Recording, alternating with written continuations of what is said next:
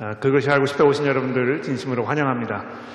어, 잠시 후에 제가 기도하고 첫 번째 질문을 다뤄보도록 하겠습니다. 하나님 아버지 감사합니다. 아, 이 오후 시간에 저희가 이제 다시 모여서 아, 우리 삶에 일어나는 여러 가지 일들에 대하여 생각해 보며 아, 우리가 어떻게 해야 할지, 우리가 하나님의 말씀을 어떻게 이해하여야 할지 아, 깊이 생각해 보기를 원합니다. 아, 저희를 도와주셔서 이 시간 아, 저희 모두에게 복된 시간이 되게 도와주시고 아, 저희가 하나님을 더 깊이 이해하며 또 우리의 삶을 더 분명하게 바라볼 수 있도록 저희를 도와주시기를 예수 그리스도의 이름으로 간절히 기도합니다. 아멘. 어, 어떤 분이 이런 질문을 하셨습니다. 삶의 변화가 없는 것 같고 어, 신앙이 자라지 않고, 않고 있는 것처럼 보입니다. 어, 어떻게 해야 할까요? 어, 아마 굉장히 많은 분들이 공감을 하실 아, 그럴 질문이라고 생각합니다. 아, 물론 아, 교회 안에 신앙이 무럭무럭 자라고 어, 하루가 다르게 이렇게 변화되는 모습을 보이시는 분들이 아, 있습니다만 아, 제가 종종 그런 분들 만나게 된다 이렇게 말씀을 드리면 어떨까 생각해요. 아마 굉장히 많은 분들이 아, 그러한 그 변화되는 성장하는 빠른 눈, 눈으로 이렇게 보이는 아, 그런 모습을 보이는 것은 남의 이야기인 것처럼 아, 이것이 어, 약간 그 비현실적인 것인 것처럼 아, 이렇게 느껴지는 분들을 아, 굉장히 많이 만나게 되는 것 같습니다. 여러분도 여기 앉으셔서 어, 지난 한 10여 년 동안의 여러분의 삶을 한번 돌아보십시오. 내가 얼마만큼 성장했는가? 내가 얼마만큼 변화했고 어, 또 그런 걸 내가 어떻게 감지할 수 있는가? 뭐 이런 거를 좀 생각해 보시면 어, 글쎄 뭐 겸손 때문에 그럴지 모르겠지만 많은 분들이 대부분 경우에 아, 나는 그렇게 눈에 띌 만한 어떤 그 괄목할 만한 신앙의 성장이 이루어지지 않은 것 같다. 아마 이렇게 이야기하시는 분들이 아, 대부분이 아닐까 아, 이런 생각을 하게 됩니다. 아, 굉장히 안타까운 상황이죠, 그렇죠? 아, 신앙 생활을 오래 했는데도 불구하고 내 삶의 변화가 없다고 스스로 느끼는 아, 그런 지경이라면 굉장히 안타깝고 또 약간 억울하기도 하고 아, 그런 상황이라고 생각을 합니다.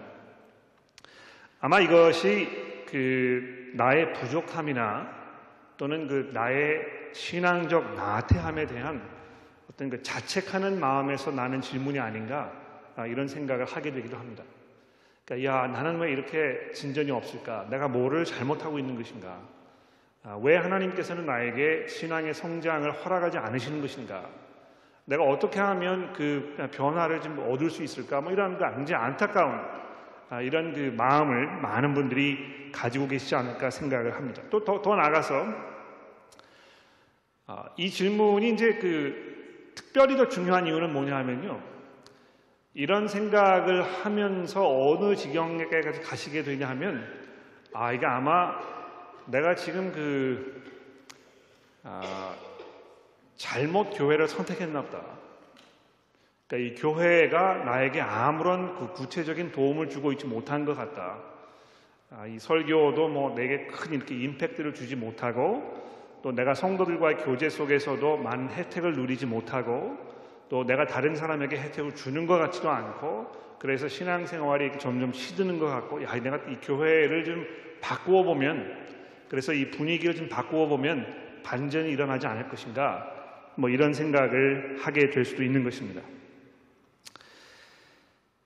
또 이러한 질문은 동시에 하나님의 그 부르심에 대해서 내가 정말 올바르게 반응하고 싶은 정말 하나님의 그 기대에 내가 부응하고 싶은 그런 열망을 가지고 있는 이 믿음의 표현이라고 생각할 수 있을 것 같아요. 그렇지 않습니까? 그러니까 내가 이 신앙생활을 하면서 삶의 변화가 없고 이런 것이 현실인데도 불구하고 그 문제가 나에게 문제로 다가오지 아니하고 내가 거기에서 깊은 관심이 없고 이렇다면 아마 그게 더 문제겠죠. 그렇지 않습니까? 그런데 아, 그렇지 아니하고 야, 이거 내가 어떻게 하면 성장을 할 수 있을까? 내가 어떻게 하면 변화를 경험할 수 있을까?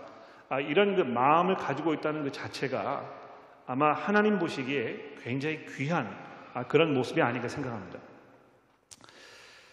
아, 그런 면에서 그 이 질문을 던지고 또또 그에 대해서 답을 얻고자 하시는 모든 분들이 아마 이런 그 자기 평가를 한번 해봐야 되지 않을까 모르겠습니다. 내가 얼마만큼 안타까운 마음으로 내가 이 질문을 하고 있는 것인가. 아, 성장을 하고 내가 삶의 변화되는 이것이 내 그리스도인으로서의 삶 속에서 얼마나 중요한 일인가. 아, 그냥 이게 뭐, 아, 그랬으면 좋겠다. 뭐, 그럴 수도 있고, 그렇지 않을 수도 있는데, 가급적이면 그랬으면 좋겠다. 그러나, 뭐, 변화가 일어나지 않는다고 해서 내가 뭐, 그렇게 속상해 할 필요도 없고, 또 너무 안타깝게 생각하지도 아니하고, 아, 그저, 아, 이거 무슨 얘기가 한번 들어는 봐야 되겠다. 이런 마음을 가지고 계신다면, 아마 신앙 성장이 이루어지지 않았다는 그 현실이 아마 분명한 이유가 거기 분명히 있을 것입니다. 그렇죠? 그래서 제가 오늘 이제 드리려고 하는 말씀은 아, 이 신앙 성장이라는 것이 이제 과연 뭘 말하는 것인가? 또 그게 어디로부터 오는 것인가? 아, 이런 걸 어떻게 평가를 측정을 할 수 있을 것인가? 뭐 이런 문제를 조금 다루어 보도록 아, 그렇게 하겠습니다.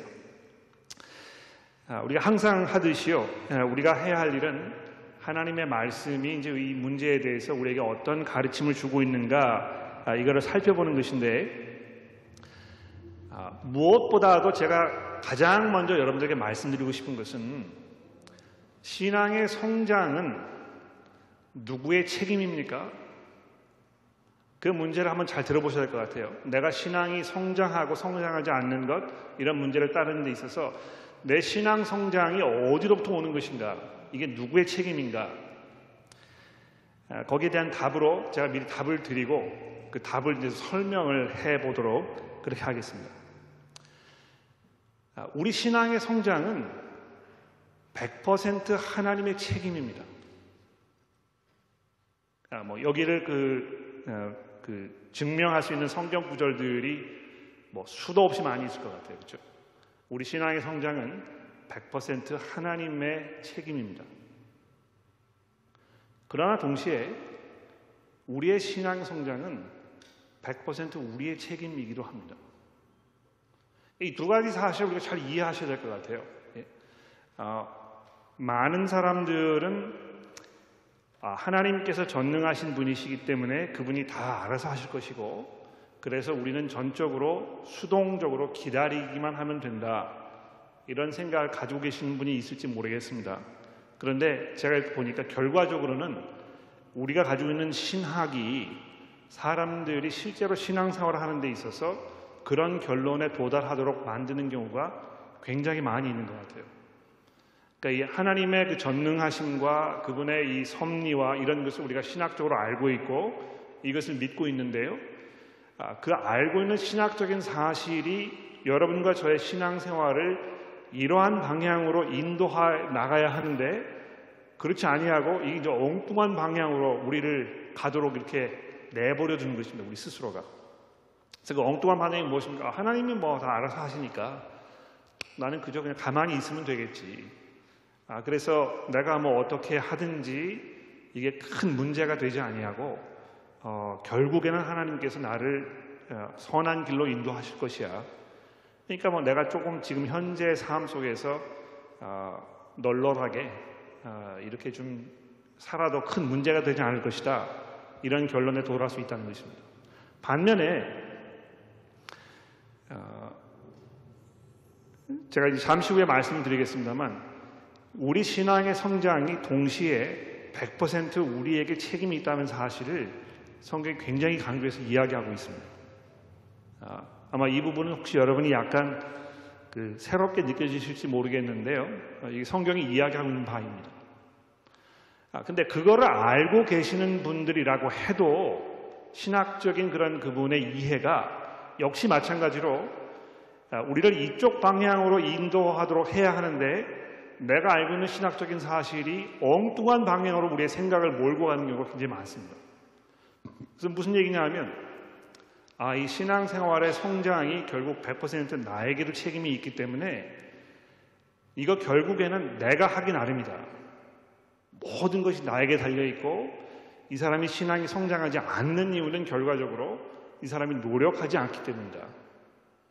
아, 그래서 점점 점점 그 신앙생활이 어떤 그 어, 율법적이 되어가고 또 사람들을 굉장히 그 강압적으로 어, 어떤 그 특별한 행동을 하도록 강요하게 되고 어, 그래서 그 사람이 신앙생활에서 기쁨과 감사이기보다는 어떤 그 죄책감과 무기력함과 이런 것을 벗어나지 못하는 이런 경우가 상당히 많다는 것입니다.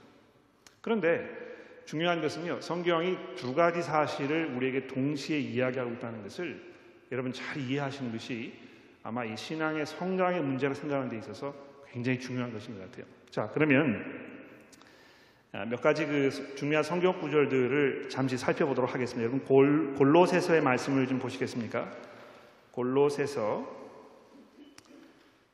골로새서 1장입니다. 골로새서 1장 3절 어, 말씀부터 제가 봉독해 보도록 할게요. 골로새서 1장 3절입니다. 어, 그 시간이 뭐 이렇게 많지 않기 때문에 제가 대표적인 구절들을 조금 뽑아서 말씀을 드리려고 하는데요. 아, 나중에 뭐 필요하시면 다른 성경의 여러 구절들도 제가 아, 알려드릴 수 있습니다. 자, 여기 보시면 이렇게 되어 있습니다. 우리가 너희를 위하여 기도할 때마다 하나님 곧 우리 주 예수 그리스도의 아버지께 감사하노라. 이는 그리스도 예수 안에 너희의 믿음과 모든 성도에 대한 사랑을 들었으며 너희를 위하여 하늘에 쌓아둔 소망으로 말미암음이니 곧 너희가 전에 복음 진리의 말씀을 들은 것이라. 이 복음이 너희에게서 이름, 너희에게 이름에 너희가 듣고 참으로 하나님의 은혜를 깨달은 날부터 너희 중에서와 같이 또한 온 천하에도 열매를 맺어 자라는도다. 이와 같이 우리와 함께 종된 사랑하는 에바브라에게 너희가 배웠나니 그는 너희를 위한 그리스도의 신실한 일꾼이요 성령 안에서 너희 사랑을 우리에게 알린 자니라. 자 여기 보시 아, 복음이 어떻게 골로새 교회에 왔는지 그리고 그 골로새 교회에 도달한 이 복음이 어떤 작용을 하였는지, 어떤 결과를 가져왔는지 이런 것들을 사도 바울이 지금 이야기하고 있습니다. 아, 근데 여기 중요한 것은 보시면 아, 4, 5절 말씀해 보십시오. 너희를 위하여 하늘에 쌓아둔 소망으로 말미암음이니 곧 너희가 전에 복음 진리의 말씀을 들은 것이라. 그러니까 여러분들이 이 복음을 들었기 때문이라고 얘기합니다. 그렇죠? 그러니까 복음을 의도적으로 듣지 아니하고 복음을 들을 수 있는 기회가 마련되었는데 이거를 무시하거나 거기서 딴 생각을 하고 있었거나 일부러 거기 가지 않았거나 아, 이렇게 아, 하게 되면 결국에는 그 복음의 은혜 가운데 들어갈 수 없습니다. 그렇죠? 그러니까 내가 그 자리에 가야 되겠다. 내가 이거를 잘 들어봐야 되겠다. 이렇게 그 결정하는 그 결정이 굉장히 중요하다는 것입니다. 아, 내가 뭐 어, 듣고 싶은 마음도 없는데 아, 나의 의지와는 무관하게 이것이 막 뭐 강압적으로 머릿속에 이렇게 팍 들어오거나 아, 이렇지 않다는 것입니다. 그러니까 개 중에 어떤 분들은 뭐 그런 말씀 하시는 분이 있어요. 아, 내가 전혀 예수를 모르고 살았는데 내 의지와는 무관하게 내가 자면서 갑자기 꿈속에 어떤 사람이 나타나가지고 나에게 이러이런 이야기를 하더라. 아, 그래서 내가 예수를 믿게 되었다. 뭐 그런 경험을 제가 100% 부정하고 싶지 않습니다. 아마 그런 경험 하신 분들이 계실지도 모르겠어요. 그런데 중요한 것은요, 꿈에 그러한 사건을 경험하였기 때문에 그 사람이 크리스천이 된 것이 아니고 그것을 계기로 하여 복음을 듣게 되는 상황이 벌어졌기 때문에 그런 것입니다. 아, 이거 어, 내가 이제 교회를 가봐야 되겠다. 아, 그래서 교회를 갔는데 거기에서 성경이 읽어지고 목사님의 설교를 통해서 복음이 소개되고 내가 그거를 듣고 아 이건 내가 죄인이구나 내가 회개해야 되겠구나 이런 생각이 들고 이러했기 때문에 그 사람이 결국 크리스천이 된, 된 것입니다 그렇죠 아, 그런 면에서 아, 내가 그 자리에 가야 되겠다 내가 이 말씀 들어봐야 되겠다 이런 결정이 굉장히 중요하다는 것입니다 또 좀 더 내려가 보십시오 이 복음이 너희에게 이름에 너희가 듣고 그렇죠? 그 이 특별한 동사를 지금 쓰고 있습니다. 이 듣는다 하는 그 행위를 이야기하는 동사를 쓰고 있는 것입니다. 너희가 이것을 듣고 참으로 하나님의 은혜를 깨달은 날부터 그러니까 이게 굉장히 그 수동적이고 뭐 아무런 인간의 그 수고와 이런 것이 필요하지 않다는 얘기를 하는 것이 아니고요. 이것을 들어야 하고 그것을 지적으로 깨달아야 하고 내가 여기에 대해서 믿음으로 반응해야 되겠다는 마음의 의지가 돌아서고 이러한 그 나의 책임이 굉장히 중요하다는 것이죠. 그래서 예수께서 어, 처음에 공생애를 시작하시면서 사람들에게 그렇게 대, 예, 설교하셨잖아요. 천국이 가까워 왔으니 회개하고 복음을 믿으라. 그렇죠? 그러니까 예수님께서 사람들에게 요구하신 그, 그 사람들의 책임이 무엇입니까? 회개하는 것입니다. 복음을 믿는 것입니다. 그러니까 나는 뭐 아무런 행위를 하지 않아도 된다. 아, 나에게 아무런 책임이 없고 이것은 100% 하나님께서 하시는 일이기 때문에 어떤 그 신비적인 방법으로 나의 의지와는 무관하게 나를 이렇게 이 크리스천으로 만들 것이라 하는 생각이 별로 그렇게 크리스천답지 않습니다. 아, 하나님께서 선택하신 방법이 무엇입니까? 복음이 선포되었을 때 내가 그 자리에 가 있고 거기에 그것을 아, 굉장히 경청해서 귀담아 듣고 마음이 움직이고 내가 이것을 깨닫게 되고 내가 여기에 순종해야 되겠다는 그 의지가 발동하고 그래서 어, 실제로 그 삶에 이걸 적용시키고 이러한 그 책임이 분명히 듣는 사람들에게 있다는 것입니다. 자, 그런데요, 어, 동시에 우리가 알고 있는 것은 무엇입니까? 그럼에도 불구하고 하나님께서 이 성장을 사람들에게 주신다는 것입니다. 그러니까 좀 더 내려가서 보십시오. 이제 그 구절 말씀이 되겠는데요. 구절에 보시면 이로써 우리도 듣던 날부터 너희를 위하여 기도하기를 그치지 아니하고 구하노니 너희로 하여금 모든 신령한 지혜와 총명에 하나님의 뜻을 아는 것으로 채우게 하시고 죽게 합당하게 행하여 범사에 기쁘시게 하고 모든 선한 일에 열매를 맺게 하시며 하나님을 아는 것에 자라가게 하시고 그의 영광의 힘을 따라 모든 능력으로 능하게 하시며 기쁨으로 모든 견딤과 오래 참음에 이르게 하시고 우리로 하여금 빛 가운데에서 성도의 기업의 부분을 얻기에 합당하게 하신 아버지께 감사하게 하시기를 원하노라. 그러니까 지금 제가 이제 한 네 절 정도의 말씀을 읽어드렸는데 여기서 가장 중요한 그 부분이 어디겠습니까? 예. 아, 지금 사도 바울이 기도를 하고 있잖아요.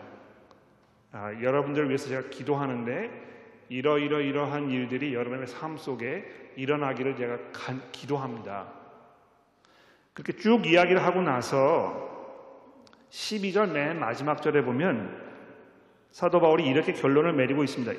우리로 하여금 빛 가운데에서 성도의 기업의 부분을 얻기에 합당하게 하신 아버지께 이렇게 되어 있잖아요. 그렇죠? 그러니까 사도 바울의 마음속에는요. 성도가 성도로서 살기 위하여 필요한 그 모든 것들 살아야 할 그 삶에 일어나야 하는 이 변화 모든 것들 이것을 가능케 하시는 이가 하나님이심을 분명히 알고 있다는 것입니다. 그렇죠? 여기 보십시오. 지금 그 어, 어, 신앙의 성장이 무엇인가를 좀 설명하는 그런 부분이라고 제가 생각하는데 어, 구절 말씀해 보시면 이로써 우리가 듣던 날부터 너희를 위하여 기도하기를 그치지 아니하고 구하노니 너희로 하여금 첫 번째로 모든 신령한 지혜와 총명에 하나님의 뜻을 아는 것으로 채우게 하시고 즉 하나님께서 여러분들에게 모든 신령한 지혜와 총명의 하나님의 아, 뜻을 아는 것으로 채워주시기를 내가 기도한다 하는 것입니다. 그렇죠? 그러니까 신앙의 성장이 무엇이겠습니까? 아, 모든 신령한 지혜와 총명으로 하나님의 뜻을 아는 것, 알아가는 것, 어, 이게 신앙의 성장입니다. 그렇죠?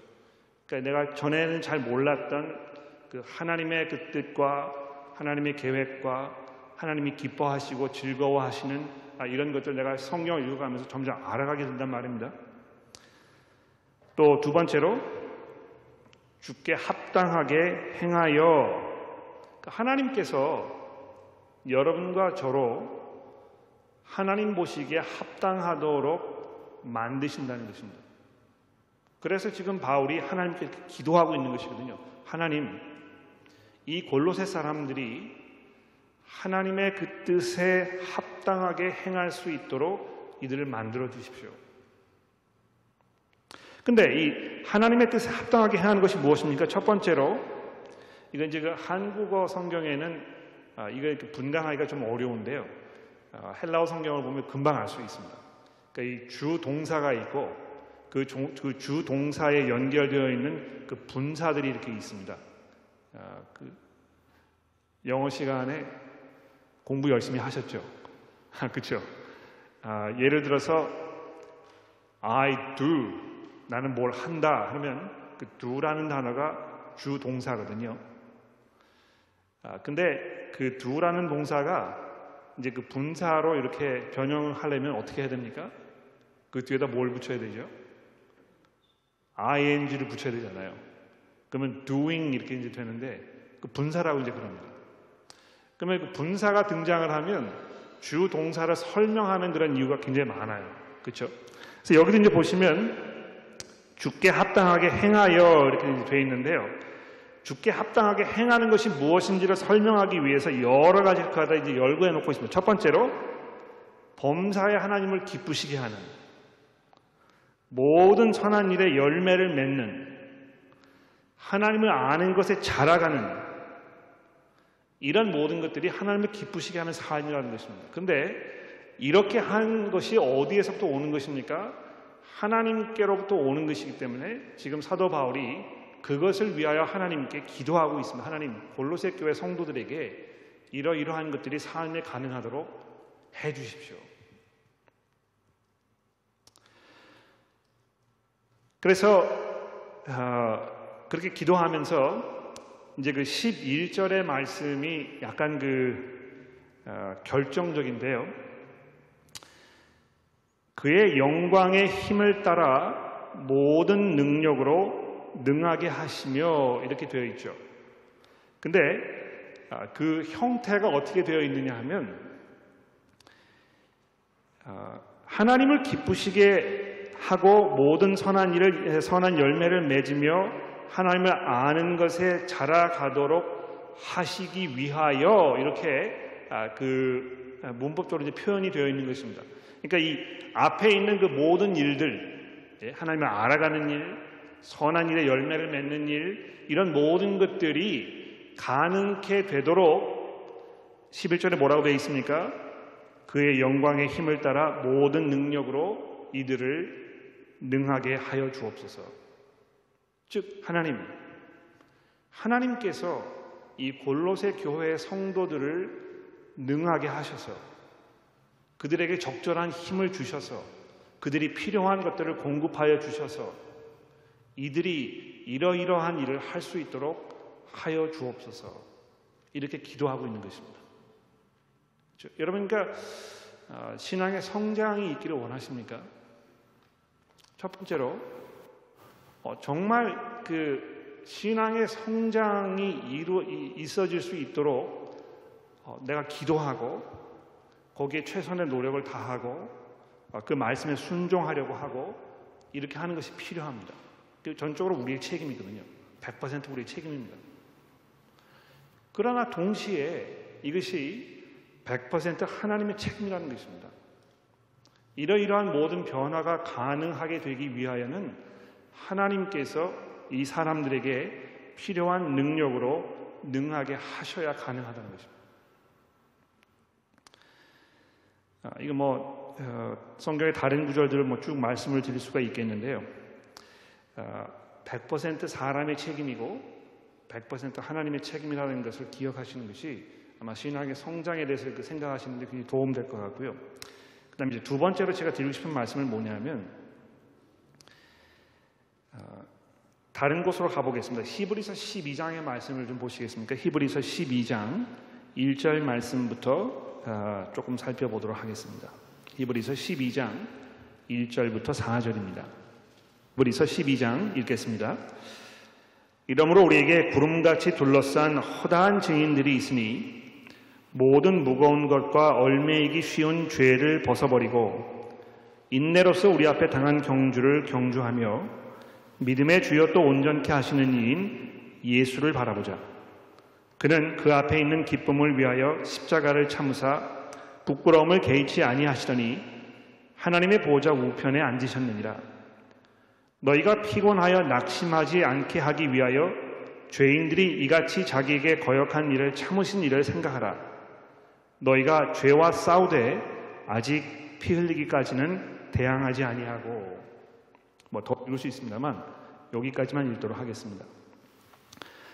자 여기 그 보시면 이 히브리서의 저자가 이 설교를 듣고 있는 이 사람들에게 아, 지금 뭐라고 설교를 하고 있습니까?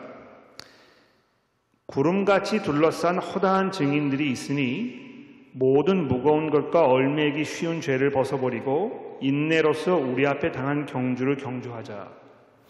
그리스도인의 삶을 마치 그 마라톤 경주로 좀 표현하고 있는 것입니다. 그렇죠? 그러니까 그러한 그 표현 자체가 이 그리스도인의 삶의 본질에 대해서 이야기하고 있어요. 예? 이 경주라는 것입니다. 아, 그 경주에 참여하려면 거기에 들어가서 뛰어야 되잖아요. 예? 아이 뭐 그 하나님께서 이 경주를 나를 대신해서 해줄 거니까 뭐 윌체어를 가지고 오시겠지. 나는 그냥 거기 가만히 있으면 되겠다. 이렇게 이야기하지 아니하고 믿음의 경주를 뛰라는 것입니다.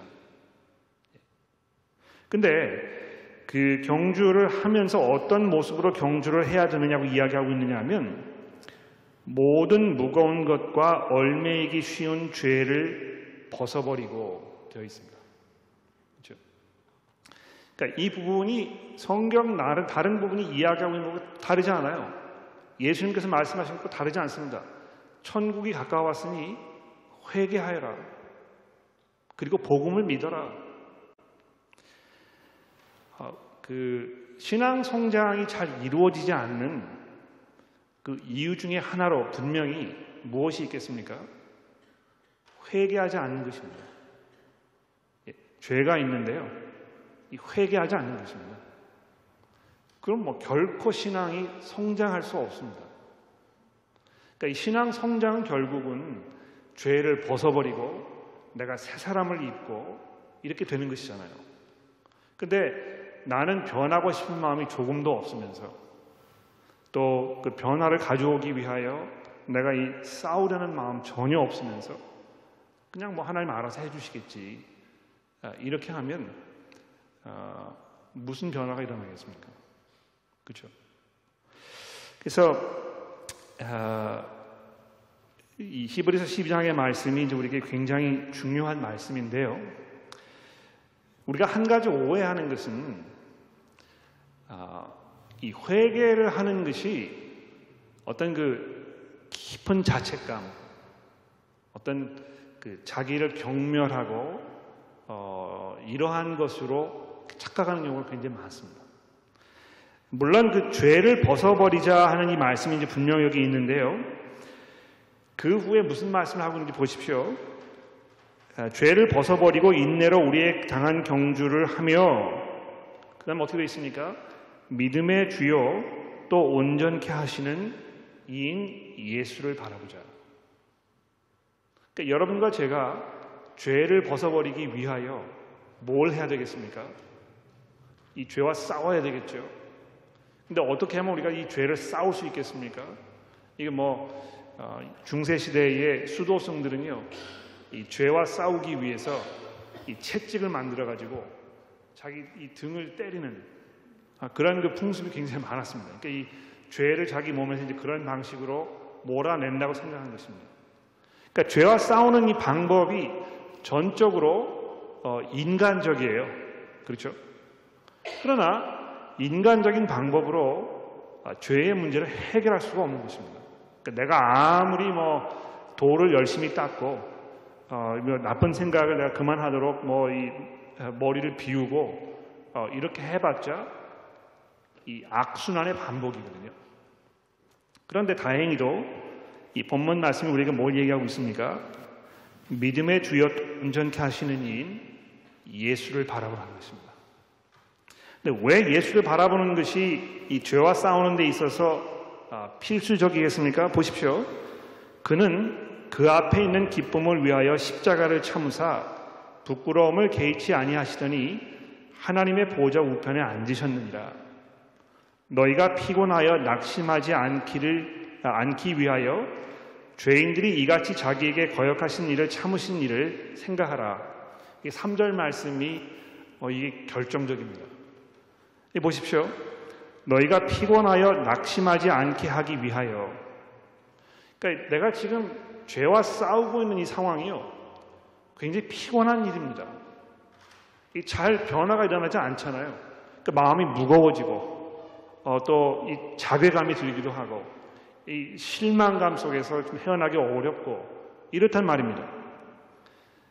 또 남의 죄로 인해서 내 삶이 피곤해지고 내 삶의 죄로 인해서 다른 사람의 삶이 피곤해지고 교회 안에 뭐 분열이 일어나고 그런 상황 속에 있는 이 상황이 굉장히 감당하기 어렵고 피곤하게 느껴지는데요. 너희가 피곤하여 낙심하지 않게 하기 위하여 뭘 하라고요? 죄인들이 이같이 자기에게 거역하신 일을 참으신 일을 생각하라. 예수께서 어떻게 하셨는지, 어떻게 예수께서 싸우셨는지 생각해 봐라. 그분께서 모든 것을 참아내시는, 인내하시는. 그래서 이 4절 말씀에 보면 너희가 죄와 싸우되 아직 피 흘리기까지는 대항하지 아니하였다 되어 있습니다. 여러분 예수께서 죄와 싸우시기 위하여 어느 지경에까지 가셨습니까? 자기 피를 흘리셨잖아요. 그죠? 이 죄를 죽음으로 싸우신 것입니다. 아, 그분의 죽음을 통해서 이 죄의 문제가 이제 비, 근본적으로 해결될 수 있는 그, 그 기회가 이제 마련된 것입니다. 어떤 면에서 이 히브리서 12장에 있는 이 말씀은요. 그러므로 성도들을 향한 어떤 약간의 그 책망의 말씀이 분명합니다. 여러분, 여러분들이 죄와 싸운다고 그게 어렵다고 하나 뭐 고민되고 내가 왜 성장이 없을까 뭐 이런 마음을 가지고 계십니까? You're not doing enough. Think about Jesus 이렇게 얘기하는 것이죠. 예수께서 이 죄와 싸우시기 위하여 어느 지경에까지 갔는지 또 싸우시면서 그분이 어떻게 하셨는지를 한번 생각해 봐라. 아, 마그 우리가 이 깊이 마음 속에 아, 그 예수께서 하셨던 그 모든 그 삶의 모습 아, 이거를 우리가 기억하게 되면 이 죄와 싸우는 문제가 아, 그렇게 생각만큼 어렵지 않다는 것을 우리가 알게 될 것입니다. 그분이 얼마나 많은 대가를 치르셨는가. 또 어, 그분의 그 수고와 희생을 통하여 이제 비로소 여러분과 제가 하나님의 은혜의 보좌 앞에 나아갈 수 있게 되었다는 사실을 기억하게 되는 이것이 이 죄와 싸우는 이 일에 가장 기본적이고 필요한 그 일이라는 것입니다. 어, 여기까지만 말씀을 드리겠는데요. 조금 그 답이 되셨는지 모르겠어요. 아, 내가 어떻게 왜 신앙 성장이 이루어지지 않습니까? 어떻게 해야 되겠습니까? 아, 신앙 성장이 이루어지는 것은 100% 우리의 책임이지만 동시에 100% 하나님의 책임입니다. 그러므로 내가 최선을 다하여 어, 그 이 죄와 싸우려는 아, 그러한 모습이 우리 가운데 있어야 할 것입니다. 그러나 아, 그것이 가능하게 하시도록 하나님께서 그 하나님의 능력으로 우리 가운데 함께 하고 계신다는 사실을 우리가 잊지 않아야 할 것입니다. 아, 그런 모든 상황 속에서 우리가 해야 할 일은 무엇입니까? 예수를 기억하는 것입니다. 아, 그분을 바라보자. 아, 그러면 우리가 죄와 싸울 수 있습니다. 아, 도움이 되셨기를 바라고요. 아, 두 번째 질문이 있으셨는데 아, 주변에 그 레스비언 카풀이 이제 결혼을 하게 되어서 어, 모든 사람들이 직장 동료들이 이제 그분들 어, 축하한다고 이렇게 어떤 그 축제 분위기인데 내가 어떻게 대처해야 되겠는가? 굉장히 난감해요. 그렇지 않습니까? 어, 어, 두 가지를 할 수 있지 않을까 합니다. 어, 첫 번째로 어, 무례하게 대하지 않는 것입니다. 그렇죠? 그러니까 그 우리가 이제 이 부분에서 종종 실수를 하는 경우가 있는데요. 어떤 그 나의 신앙을 내가 지키고 어, 믿음의 정절을 내가 표현한다는 그런 취지에서 나와 의견이 다른 사람에 대해서 굉장히 불쾌한 어, 그런 그 어, 대응 관계를 하는 이런 경우를 종종 보게 됩니다. 그렇죠? 그러니까 어, 뭐그 성의 문제뿐만이 아니고요. 정치의 문제도 마찬가지인 것 같아요. 약간 나랑 그 정치 견해가 다른 사람을 만나게 되면 그 사람을 사람 취급을 안 하는 것입니다. 그렇죠?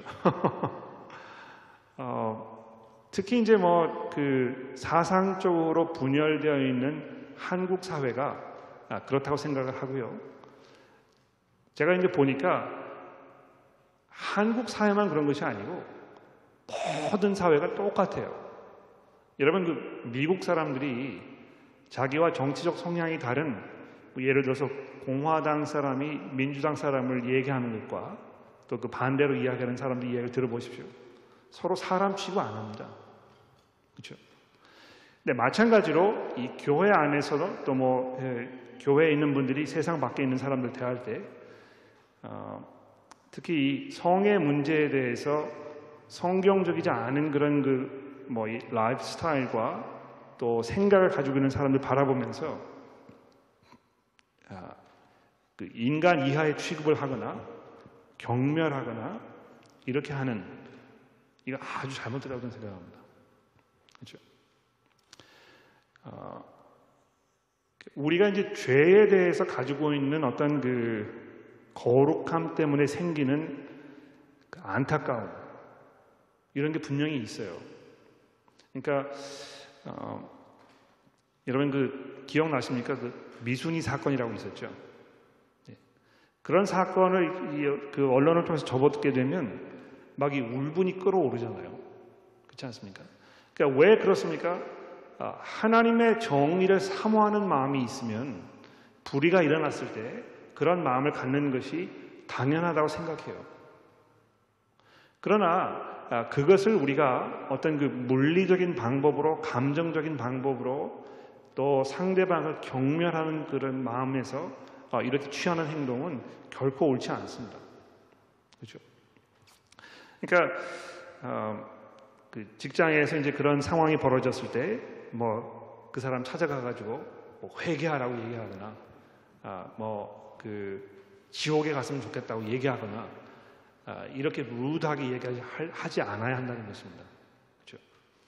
아, 이 사람이 뭐 동성애를 하고 있는 사람이든 아니든 간에 하나님의 형상을 가지고 지음을 받은 하나님의 사람입니다. 그렇죠? 굉장히 존엄한 존재이거든요.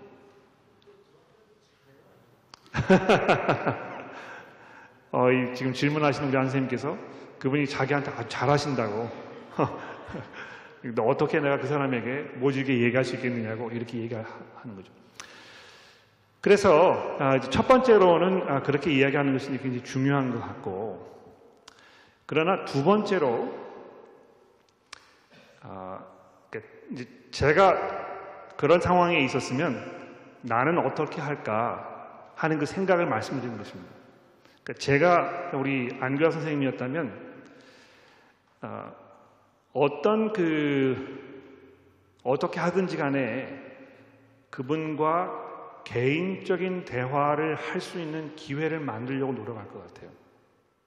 그 다른 사람 없는 자리에서 내가 그분과 아, 솔직하고 진솔한 대화를 할 수 있는 기회를 만들려고 노력할 것 같습니다. 그리고 그 자리에서는 내가 사실은 크리스천이고 어, 나는 이러이러한 생각을 가지고 있다.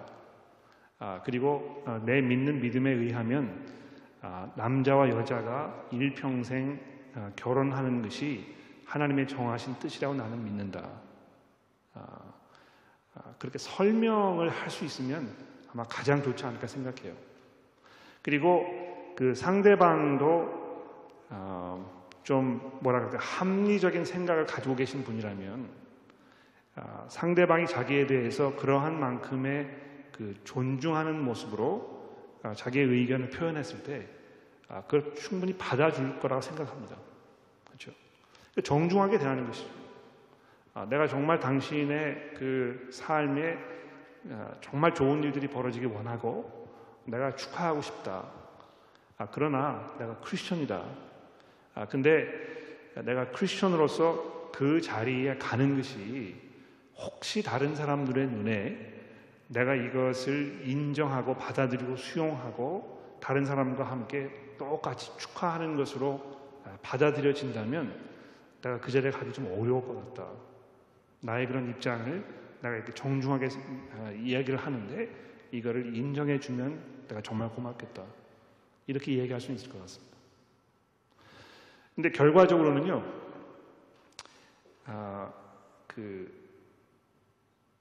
아, 다른 결, 그러니까 결과적으로는 다 잘 돼가지고 모든 사람들이 만족하고 행복한 그런 결과를 기대하기는 어려울 것입니다. 그렇죠? 그러니까 아, 그렇게 이야기를 했을 때 그분이 아마 마음에 없앴다는 분이 분명히 있을 거예요. 아, 뭐 겉으로는 알겠다고 얘기를 하지만 돌아서서 마음속으로 그래 뭐 두고 보자 뭐 이렇게 하실 수 있을지는 모르겠습니다. 그렇, 그렇 군요. 예.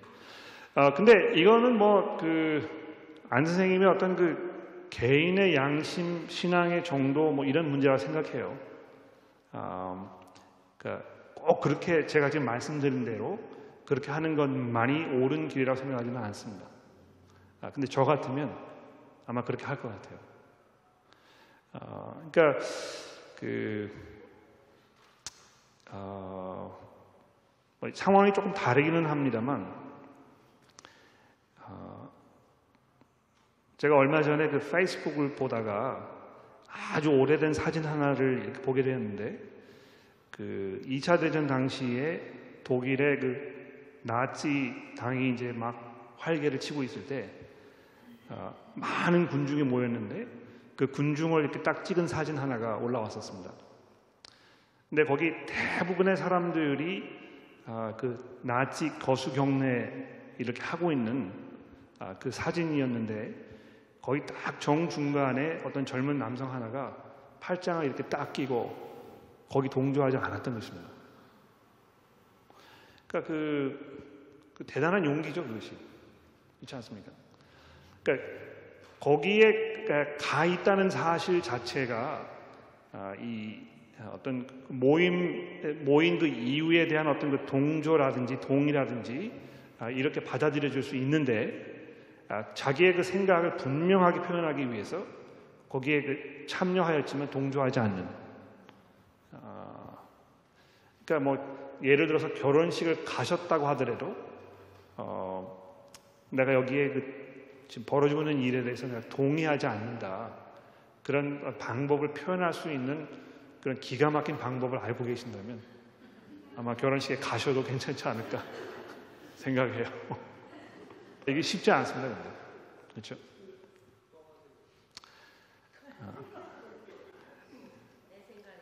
네.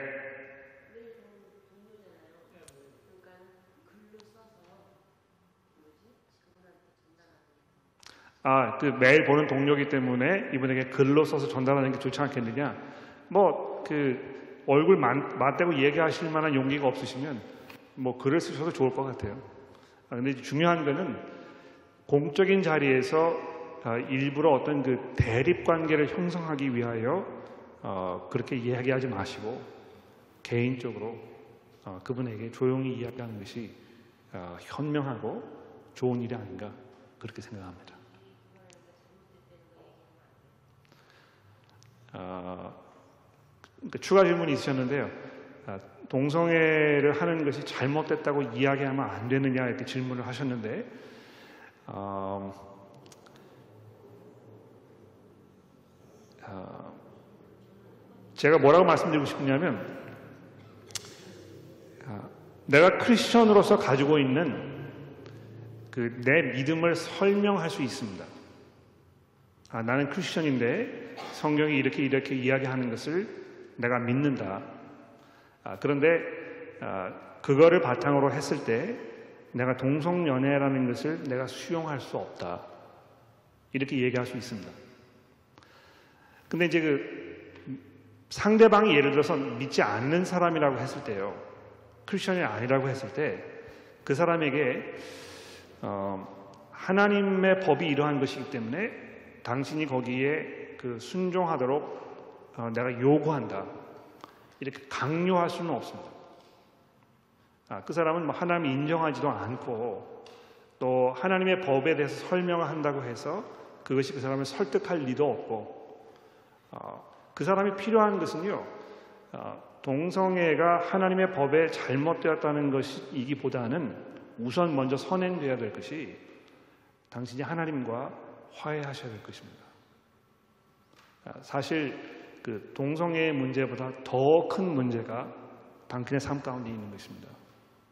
아, 지금 하나님께서 당신을 죄인으로 생각하고 계시고 이 상태가 지속이 되면 아, 결국에 하나님의 영원한 심판 가운데 벗어나지 못할 것입니다. 그러므로 어, 복음을 들으시고 회개하여 믿음을 가지십시오. 아마 그 문제가 해결이 되고 나면 그 다음에는 성경이 우리 삶의 여러 가지 부분에서 이야기하는 바를 차근차근 설명을 할 때 그분이 훨씬 더 납득하시기가 쉽게 될 거라고 어, 그렇게 확신합니다. 자, 시간이 돼서 제가 기도하고 마치도록 하죠. 기도하겠습니다. 하나님 아버지 감사합니다. 아, 저희가 하나님 앞에 간절히 기도하는 것은 아, 우리가 나태하지 아니하며 게으르지 않은 신앙생활을 할 수 있도록 저희를 도와주시기를 기도합니다. 하나님 저희가 정말 그리스도의 장성한 분량에까지 이르게 되기를 소원합니다. 우리의 믿음이 자라가며 하나님께서 아, 보시기에 합당한 열매들이 우리 삶 속에 아, 풍성히 맺혀지게 되기를 저희가 기도합니다. 하나님 그러기 위하여 저희가 하나님의 도움이 필요하오니 아, 주의 성령께서 저희들을 인도하여 주시고 우리가 하나님의 말씀을 들을 때에 마음을 강팍하게 하지 아니하며 우리가 부드러운 마음으로 주의 말씀을 경청하고 아, 두렵고 떨리는 마음으로 주의 그 말씀에 순종하려는 마음의 의지를 저희들에게 주시기를 기도합니다. 하나님 저희가 매일매일 살아가면서 죄와 싸우도록 하시고 아, 우리 스스로에게 관대해지지 않도록 저희를 도와주시기를 기도합니다. 하나님 저희가 죽기까지 죄와 싸우며 아, 그리스도의 그 장성한 분량에 이르기를 원하오니 주의 성령께서 저희를 도와주셔서 그것이 우리 삶 속에 가능하여지도록 인도하여 주옵소서. 하나님 저희가 이제 앞으로 4주 동안 아, 이 성의 정체성의 문제에 대하여 다루어 보려고 합니다. 세상 사람들이 이 문제를 아, 성경과 전혀 다른 방법으로 이해하며 접근하고 있는 아, 이런 사회 모습을 바라보면서 우리가 그리스도인으로 어떻게 살아야 할지 무슨 생각을 가져야 할지 정리해 보기를 원하오니 말씀으로 저희를 가르쳐 주시고 우리의 생각을 정리하여 주시기를 기도합니다. 예수 그리스도의 이름으로 간절히 기도합니다. 아멘.